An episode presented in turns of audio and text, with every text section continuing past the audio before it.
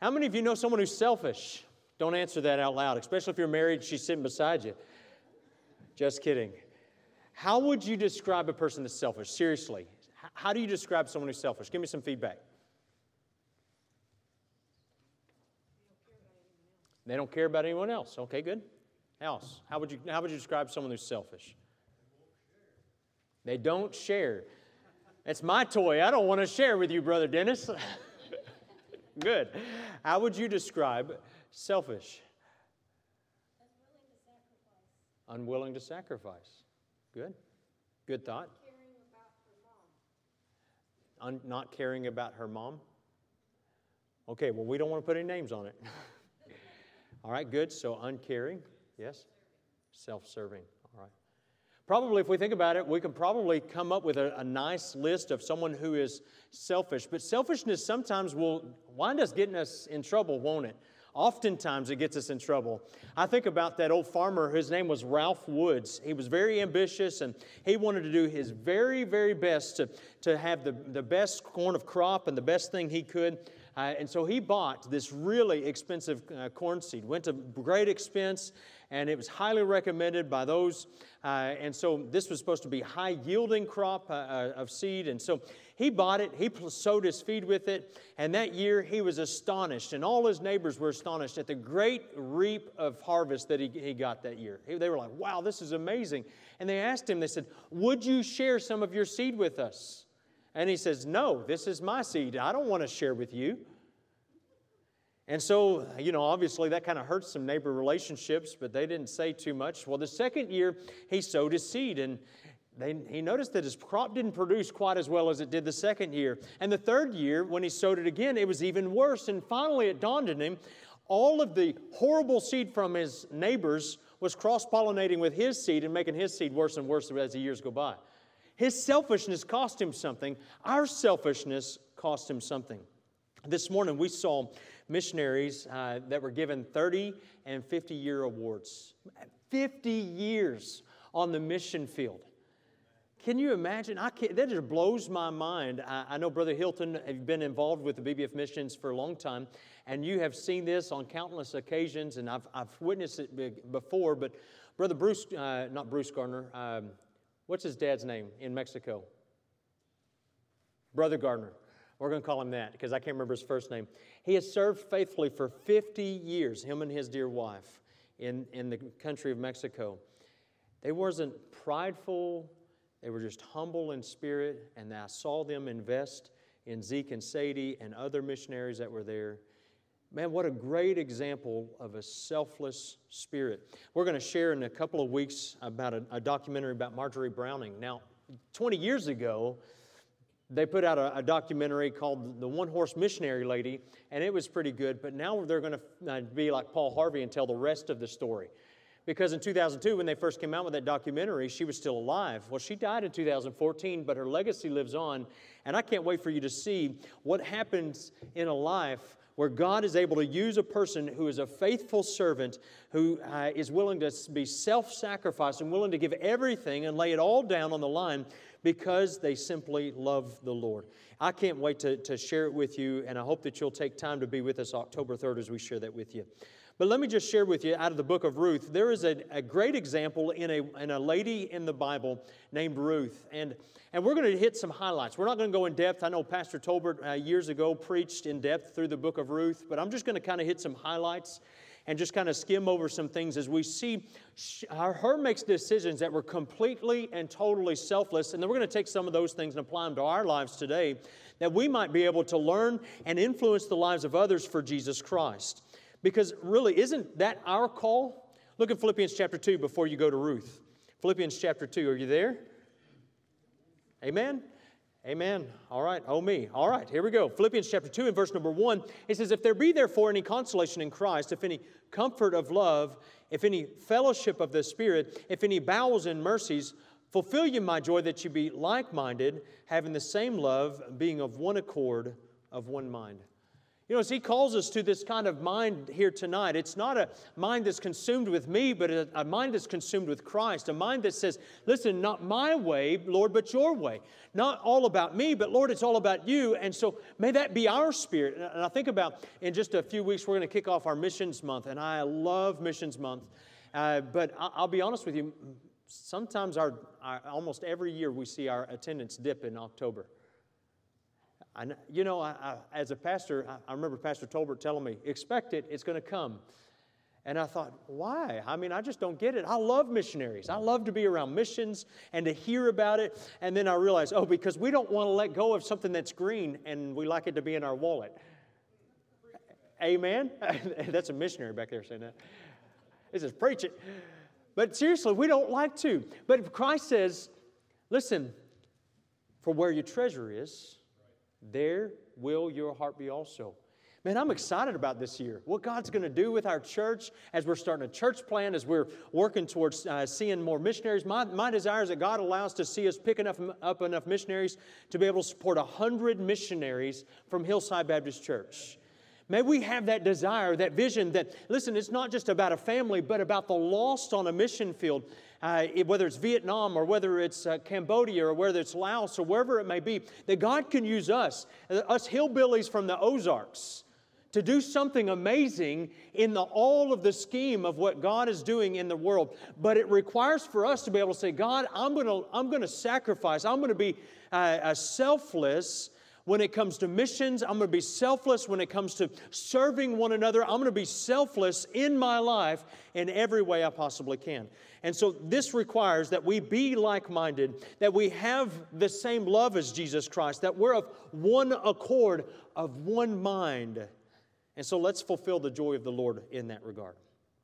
Let's look at Ruth. Ruth chapter 1, verses 1 through 5. We're going to set the stage here a little bit as we get into looking at Ruth's life. And many of you here have been saved longer uh, than maybe even I've been alive, and that's okay. Uh, but the point of saying that is, is maybe you are familiar with the book of Ruth, you know her story, but I just want you to look at it maybe from a different angle tonight.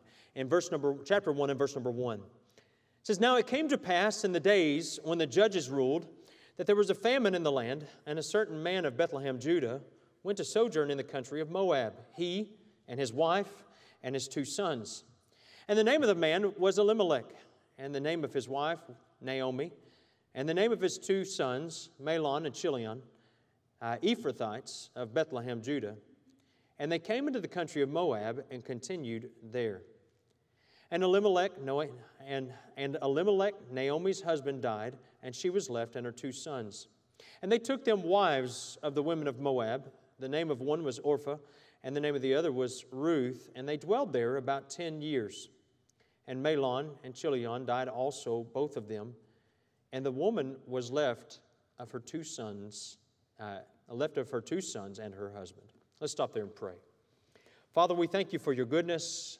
Thank you, Lord, for the incredible example, Lord, that Philippians 2 just goes on to describe the mind of Christ, who left the glories of heaven, Lord, to be made in the image and the likeness of man, and took upon him the form not of a king, but of a servant. God, how much he gave up for us. How humbled and thankful we are that we tonight can be encouraged to put on the same kind of selfless spirit as we look at the life of Ruth and we see her life, uh, even in, in very uh, big ways, sacrificed for those around her.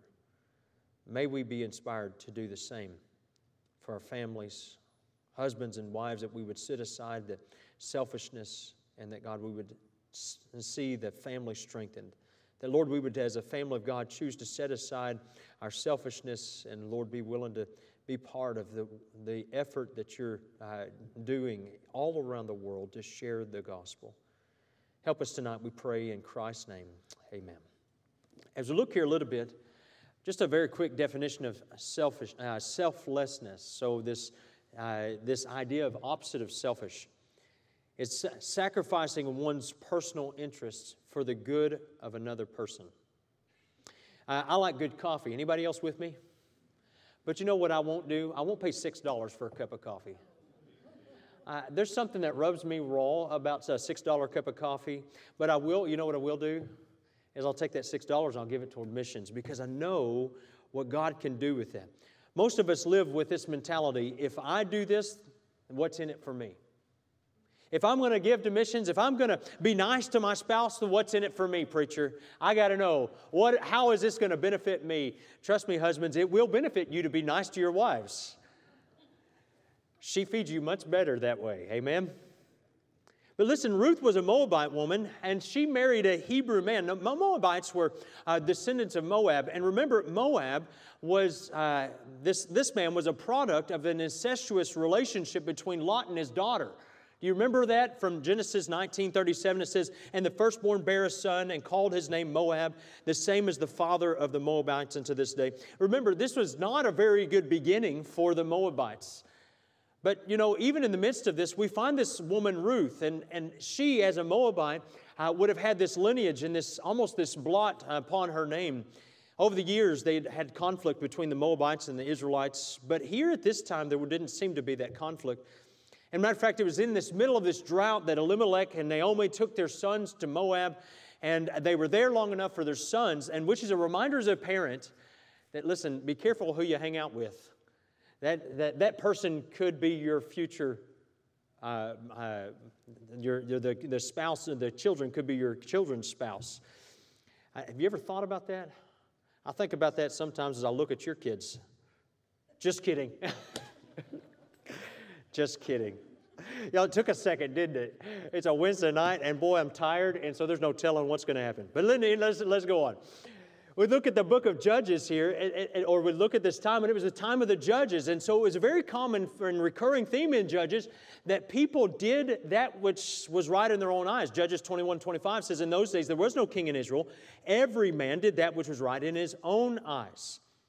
Ruth, though, is depicted uh, as a woman of high moral character. She had great faith.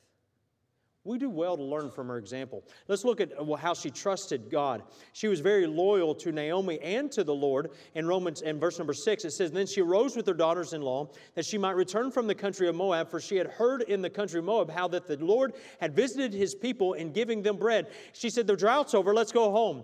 In verse number seven, wherefore she went forth out of the place uh, where she was, and her two daughters in law with her, and they went on the way to return unto the Lord, uh, the, the land of Judah.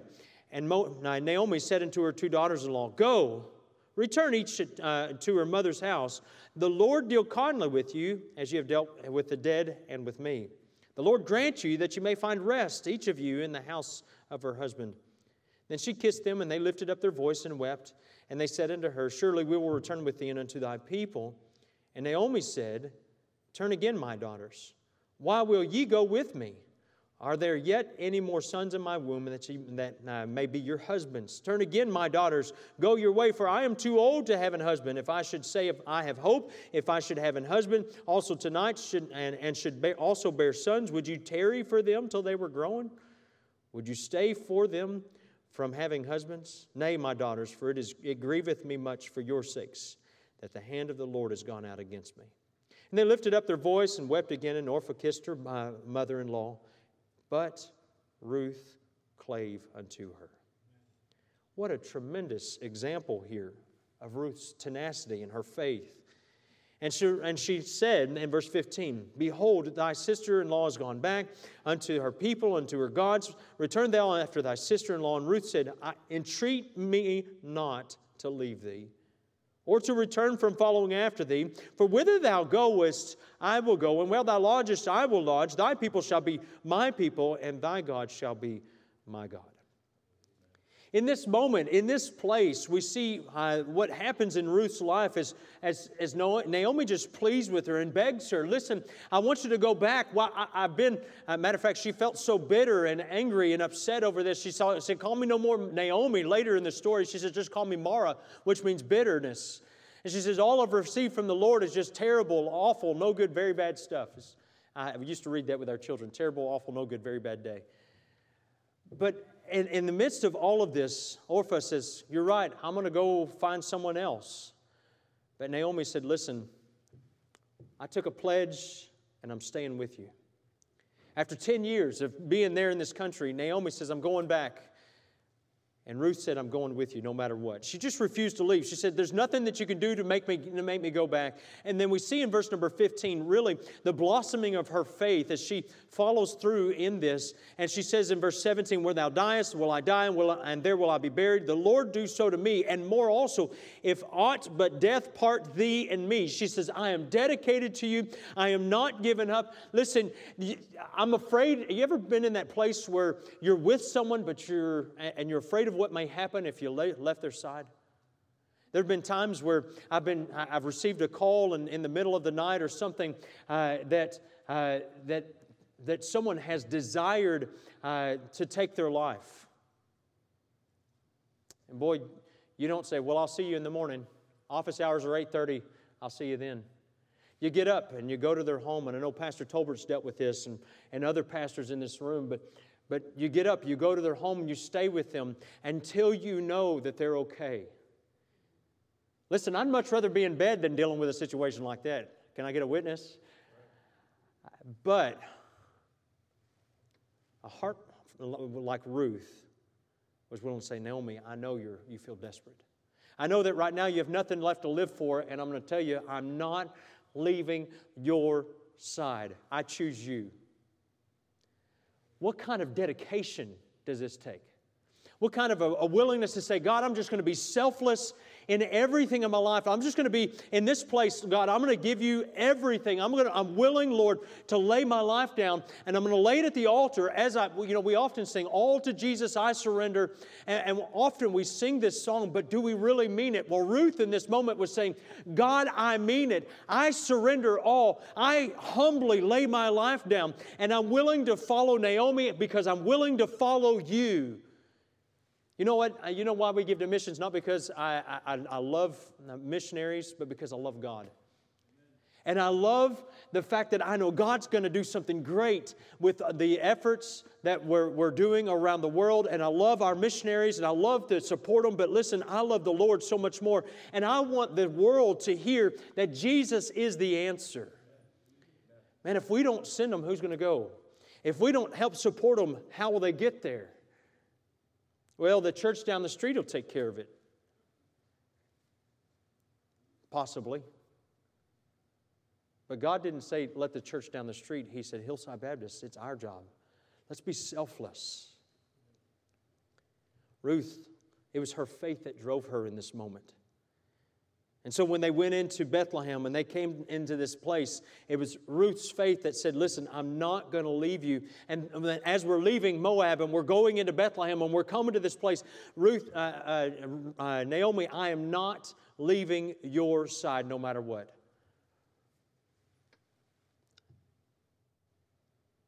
We see, look in verse number, chapter number two, we're going to see Ruth cares for Naomi's needs here. I read this story about two friends who went to a restaurant for dinner, and I think I've seen this happen in my own house, but they both of them they, they wanted the same meal and they said well it's too much for me and so we'll split a plate and so and so uh, they, the waitress brought it over an empty plate and they uh, the one the one guy he, he got uh, the, the, the plate had two fish fillets and had some fries and so he put fries on a plate and then there was one fish fillet that was a little bigger than the other one and so he took the smaller filet and he put it on the, the empty plate and the fries, and he passed this one with the smaller filet over to his friend. And his friend was kind of taken back and he says, Well, you certainly have some nerve. And, and he says, Well, what's bothering you? He says, Look what you've done. You've given me the smaller piece and you kept the bigger piece for yourself. How would you? And so the guy said, Well, how would you have done it? Well, you know what I've done. I'd have given you the big piece and I'd have kept the little piece. He says, That's what I thought. That's, what I, that's why I did it while I, the way I did it. Listen, sometimes that's the way we perceive things with, with God or with people around us. Listen, I, I just figured that's the way you'd want it, so I just I figured I'd do it like that. But Ruth was, listen, as they went back in verse chapter number two, look in verse number one through three, and we see that Ruth's life was one of those ones that she was willing to sur- surrender her life, not just in word, but also in deed. In verse number one, it says, And Naomi had a kinsman of her husband, a mighty man of wealth, the family of Elimelech, and his name was Boaz. Ah, the love story begins. And Ruth the Moabitess said unto Naomi, Let me now go to the field and glean ears of corn after him, in whose sight I shall find grace. And she said uh, unto her, Go, my daughter. And she went and came and gleaned in the field after the reapers, and her hap was to light on a part of the field belonging to Boaz, who was of the kindred of Elimelech. And so we're setting the stage here for what's going to happen later in the book of Ruth. And you're familiar probably with the story, uh, but if not, we'll get to the end of it in a minute. But remember, Naomi was so discouraged, so depressed, so disheartened in all of that was going on that, it, that at the end of, of chapter 1, she said in, in, in verse number 21, I went out full, and the Lord hath brought me home again empty. Who does that remind you of? It reminds me of Job when I thought about this. But Job's response was different. He said, The Lord giveth, the Lord taketh away, blessed be the name of the Lord. But Naomi's response was different. Why then call me Naomi, seeing the Lord hath testified against me, and the Almighty hath afflicted me? So Naomi returned, and Ruth the Moabitess. She had a bitterness in her spirit through all of this. And Ruth said, Listen, I know you're grieving, and I know you're hurting. I'm going to stay with you. And so she walked in the fields. When they arrived in Bethlehem, Ruth found out, okay, uh, there's this guy over here named Boaz and happens to be uh, a close relative, and I'm going to go to him and see if I can uh, glean in the fields. Now, Leviticus 23, verse 22, it lays out the groundworks for uh, caring for the widows during this time. It says, And when you reap the harvest of your land, thou shalt not make clean uh, riddance of the corners of thy field when thou reapest, neither shalt thou gather any gleaning of thy harvest. Thou shalt leave them unto the poor and to the stranger. I am the Lord your God. And so God literally told these wealthy uh, farmers, listen, leave extra for the poor in the area. Leave this gleanings around the corners and, and, and don't make a second pass through, but leave that uh, after you've reaped your harvest, leave some of these peripheral edges so that the poor, so that those uh, widows and others have something to glean from. God was providing for them in that. And so Ruth knew this custom. She was aware of it and said, Well, listen, I'm just going to go work in the field. I'll go glean and I'll gather so that we have food. And Naomi is like, Whatever. You ever been there in a place where you're so discouraged you don't know which way's up? I believe Naomi must have been there. She was so depressed and discouraged. She just felt empty. And Ruth said, Listen, I'm not leaving your side. Verses 4 through 23, we see that she worked. She had tremendous work ethic. In verse 23, it says, So she kept fast by the maidens of Boaz. She gleaned, she worked, she didn't give up in the middle of it. She was willing to give everything she had. She worked from morning until night, verses 6 and 7. And the servant that was set over the reapers answered and said, It is the Moabitish damsel that came back with Naomi out of the country of Moab. And she said, I pray you let me glean and gather after the reapers among the sheaves. So she came and hath continued from even from the morning until now that she tarried a little in the house. Listen, she was a good worker. She, she labored for her mother in law. She was willing to invest. She, she was willing to say, I'm going to sacrifice for you. What a selfless example for us. And Boaz obviously took notice. I don't know if it was what he saw on the outside or if it was the character that he saw that shines so brightly in the midst of that. I tell you, character shines when you're working hard, doesn't it? Uh, uh, you ever work with someone who doesn't work? Mm. Amen. Well, we don't have to talk about them here tonight. We can repent of that. But listen, seriously, it reveals some character about a person. And she was demonstrating a godly character. In verse 17, as she finished up, it says, So she gleaned in the field until evening and beat out that she had gleaned, and it was about an ephah of barley, probably about a 30 pound bag. She worked hard, she labored in this field. And then we don't just see that she was willing to stick by her side. She's not just willing to labor for Naomi and, and, and to provide for her, but we also see that she was willing to be obedient. What a great example. Look in, uh, in the next chapter as we, as we see in chapter number three. It says, Then Naomi, her mother in law, said unto her, My daughter, Shall I not seek rest for thee, that it may be well with thee? And now is not Boaz of our kindred, of whose maidens thou wast? Behold, he went in with barley tonight in the threshing floor. She's playing Cupid right now. she's trying to work it out where Boaz and, and, and Ruth come together. In verse number three, it says, Wash thyself therefore, and anoint thee, and put thy raiment upon thee, and get thee down to the floor, but make not thyself known unto the man until he have done eating and drinking. And it shall be, when he lieth down, thou shalt mark the place where he shall lie, and shall go in and uncover his feet, and, and lay thee down, and he will tell thee what thou shalt do. And she said unto her, All that thou sayest unto me, I will do. Ruth closely followed Naomi's instructions in seeking Boaz as her kinsman redeemer. A kinsman redeemer was a close relative who could act on, in that capacity of redeeming of property and persons. This was really a, a beautiful picture of what Christ has done for us. But in fulfilling this, this law, the kinsman redeemer would, uh, could marry the widow of his deceased brother and raise up a son into his name, according to Deuteronomy chapter 25. And so uh, Ruth was aware of this, and so, uh, and no doubt uh, uh, she was taught this by Naomi and, and, and other, other areas. And so Ruth prepared herself. He went down, she went down, she washed, she perfumed, she adorned herself, and she met her, him uh, there in that threshing floor in chapter number three. And as we see this unfold before us in verse number eight, we see that it came to pass at midnight. The man was afraid and turned himself, and behold, a woman lay at his feet. That scared me too. And he said, Who art thou? And she answered, I am Ruth, thine handmaid. Spread therefore thy skirt over thine handmaid, for thou art a near kinsman. And he said, Blessed be thou the Lord, my daughter, for thou hast showed more kindness in the latter end than at the beginning. And as much as thou followest not after young, uh, not young men, whether poor or rich, and now, my daughter, fear not, I will do to thee all that thou requirest. For all the city of my people doth know that thou art a virtuous woman. What a tremendous testimony that she had because she was willing, one, to stick close by Naomi. In the midst of her despair and her sorrow, she said, I'm going to sacrifice everything. I'm just going to leave family, friends, religion behind, and I'm going to follow the Lord and I'm going to follow Naomi. And then she went from there to, I'm willing to sacrifice, I'm willing to labor. Listen, it, it was a small community. They saw, they knew what was going on, they knew that she was willing to sacrifice. And then in that part of her life, as, as she comes to Boaz, he says, Listen, the community already talks uh, well of you because you've proven yourself a virtuous woman. This spreading, uh, laying at his feet, was a traditional Jewish act demonstrating that she desired him to request her hand for marriage. But we see here in all of this in chapter number four the culmination of it all. And I don't, I don't have time to go into all the details and nuances of that tonight, but I just want you to see chapter four. As we come into the end of this chapter, we find that Boaz went to the gate and he desired to, to sit down with the kinsman. There was a kinsman that was closer than Boaz. And so Boaz said, Listen, I can't marry you. I can't play the part of the kinsman unless the other man refuses to. And that's where we pick up in chapter 4.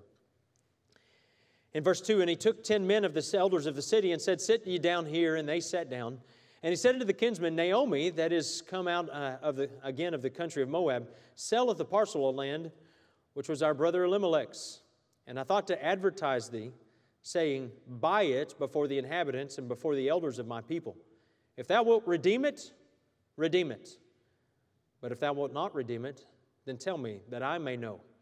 For there is none to redeem it beside thee, and I after thee. And he said, I will redeem it. And then said Boaz, What day that thou buyest the field of the handmaid uh, of the hand of Naomi, thou must buy it also of Ruth the Moabitess, the wife of the dead, to raise up the name of the dead upon his inheritance. And the kinsman said, I, I cannot redeem it for myself, lest I mar mine own inheritance. Redeem thou my right to thyself. And so the kinsman that, that was nearer, he said, Listen, I can't do this. I, I, I, can't be a part of this. And so Boaz, as he went to the gate, he desired to fulfill this part, not just of the purchasing of the land, but of the bride, to raise up an, an heritage. And this man said, I can't do it. Now, here's the incredible part. As God blessed Ruth, we see at the end of the book of Ruth, God do something amazing. Verse 13. So Boaz took Ruth, and she was his wife. And he went into unto her, and the Lord gave uh, her conception, and she bare a son. What a blessing. Now, it doesn't stop there, does it? If you know a little further, in verse number 18, we have a little bit of, a, of uh, a lineage that happens here. Now, these are the generations of Phares. Phares begat Hezron, Hezron begat Ram, and Ram begat Amminadab, and, and Amminadab beget Nahshon, and Nahshon begat Salmon, Salmon begat Boaz, Boaz begat Obed, Obed begat Jesse. Jesse begat David. Listen, you'll never go wrong by following the Lord. You'll never, you'll, you'll never go wrong by saying, Lord, I'm just going to sacrifice. I'm going to follow your leadership no matter what it may cost. In Ernest Gordon's book uh, on WW2, he wrote about a Japanese prison camp in the book called Through the Valley of Kwai. There's a story in this book that is about a man who is uh, a man who helps to transform a, a, camp of soldiers. The man's name was Angus uh, McGillivray. Angus was a Scottish prisoner uh, as you could probably guess by that name. And he was in one of the camps that was filled with Americans, Australians, and Brits. And they had helped build the, the bridge over the River Kwai, and, and the camp had become really a bad situation. It was one of those situations where it was a dog eat dog mentality. Allies would literally steal from each other and cheat each other. Men would sleep on their packs and yet even have things stolen out from underneath them while they slept. Survival was everything, loyalty was nothing. And so it was this law of the jungle that had prevailed until, until Angus. Angus died in the camp. No one expected him to die. Matter of fact, he was a very strong man. He seemed like nothing could ever, uh, nothing could ever get him down. Matter of fact, they expected him to be one of the last to die. And actually, it wasn't the, his death that shocked the men but it was the reason he died. There was another soldier, um, and the, the Scottish soldiers uh, took, their, took a buddy system and they took it very seriously. And so they were called, they called each other uh, a mucker. And they, so these, these soldiers, there's literally, it was up to uh, them to make sure their mucker survived. And so Angus's mucker was very sick and he was dying. Everyone had given up on him everyone but Angus. And he'd made up his mind that his friend would not die. No matter what would happen, his friend would survive. And so someone stole uh, his mucker's blanket. And so Angus gave him his own. And he told his mucker, he said, Listen, I just came across an extra blanket. I want you to take this one. But, and then he just slept out in the cold. Every mealtime, Angus would bring to him his own personal rations and he would feed them to his friend. So he got a little extra food. And he just tell his, his friend, he said, Listen, I got a little extra food. You eat this up. He said, I'll be fine. Angus was going to do anything and everything to see that his buddy got what he needed to recover. But as his, uh, his mucker began to recover, Angus collapsed and he died. The doctors discovered that he had died of starvation. He was completely exhausted. He, had, he wasn't sleeping because he, he just he couldn't get warm. He had been giving of his own food and his own shelter to his, his mucker, and he'd given everything he could, even his life, so that the other man could live. Greater love has no man than this, that a man lay down his life for his friends. Now, as the word circulated of all that Angus had done and, and what he had, how he had died and why he had died, the camp changed dramatically.